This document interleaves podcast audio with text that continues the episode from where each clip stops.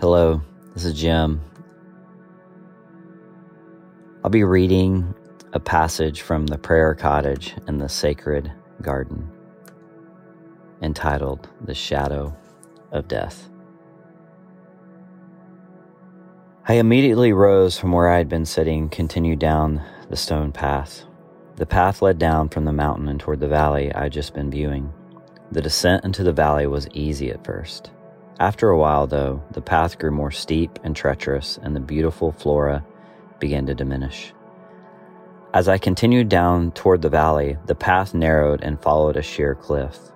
A trip or misguided step off of the path would have surely led to a fall and to death. My pulse quickened. I've always been afraid of high places, but I continued to follow the path, which finally leveled out and widened.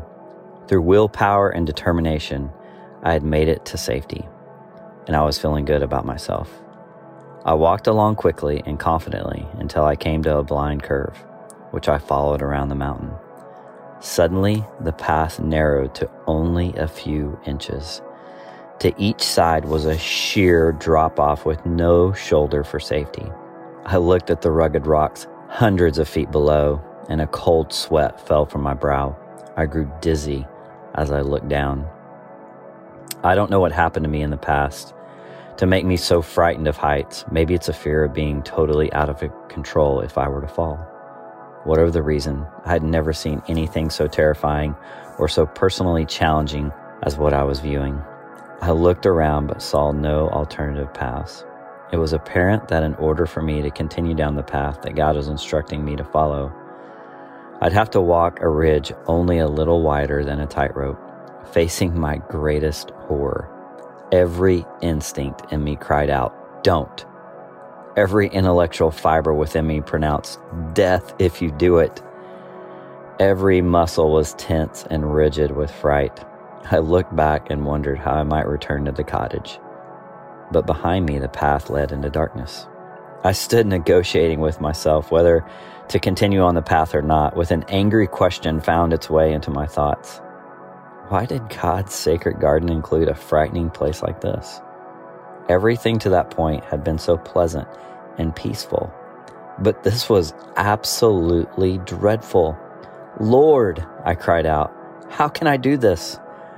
Why must I do this? Do you trust me? Was the simple answer I heard. Yes, dear Lord, I trust you, but I'm so afraid, I replied. Follow my voice, and I will lead you safely through this threat. The Lord's voice was calming. As long as I could hear him speaking to me, I felt courage. But when he was silent, my fear returned. Lord, I cried out, is there no other way? Not if you want the peace and intimacy with me that you seek. I continued to look at the rocks below and the death that would surely greet me if I followed the path before me. The Lord said, Take a step forward and trust me. I was at an impasse. To go forward meant death unless God protected me. To not step forward was to continue the spiritual agony that I'd been in before entering the prayer cottage. It was either to obey my instincts and disobey God, or obey God and abandon my instincts.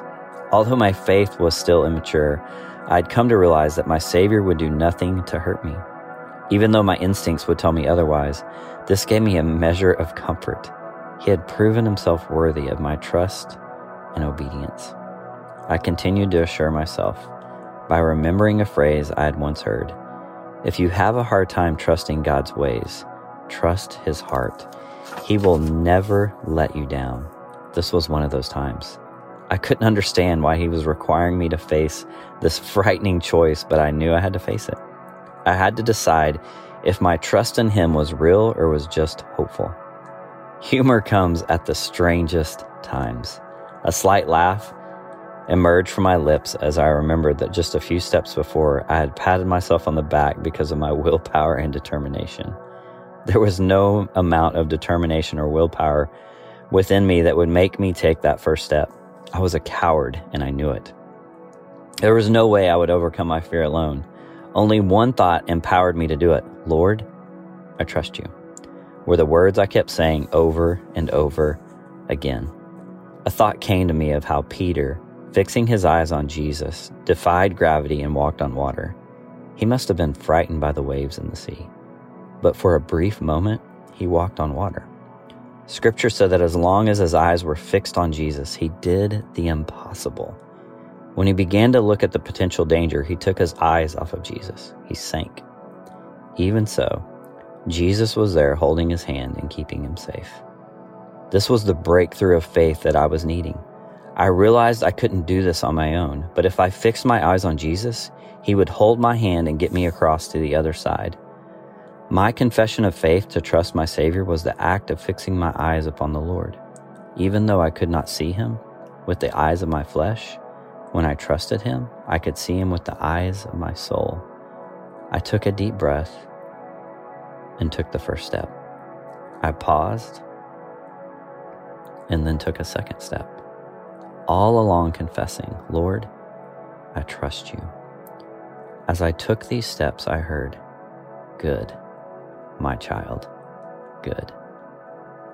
I paused, took another step, and then another, one step at a time. I walked on the precarious path set before me while my trust in my Savior stayed fixed on Him. I could feel His steadying hand on me as I walked the path. Like most people who want to get a challenging thing over with as soon as possible, I looked down in a narrow path with hopes of seeing it come to an end, but it was too demanding and disappointing as it seemed to continue indefinitely. Instead, I became content with taking one step at a time and getting assurance from the Lord that I was doing well. As I walked the narrow path, I began to feel more confident, for God's constant assurance kept me steady. Little by little, I began to see my greatest fear conquered. I knew it required that I face it with God's help. It was strange. When I was finally able to get comfortable with the high place I was in, I began to see beauty like I'd never beheld before. The unobstructed view reminded me of what I was seeing things that eagles see every day and few humans are privileged to see. A joy fell over me as I began to rejoice and thank my Savior for the privilege of being in such a place with Him. I was astounded. I was actually thanking Him for the challenge that He gave me that caused me to conquer my fear. Most of all, I thanked Him for being with me and keeping me steady. He was walking with me. His complete protection and His trustworthiness were allowing me to do that which had been impossible for me to do before. As I was praising Him, I was reminded of a verse in Habakkuk. It really hit home with me. The Lord God is my strength, and he will make my feet as the feet of the deer, and he will take me to walk upon high places. I had forgotten my fear. I had forgotten the danger. I'd even forgotten about trying to get beyond it. Instead, I was content with his moment by moment help with each step I made. In the midst of my praise and contentment, I suddenly realized that the path had widened. There were no more dangerous cliffs to contend with, but rather a gentle, wide path to the bottom of the mountain now greeted me. Jesus, help me to trust you.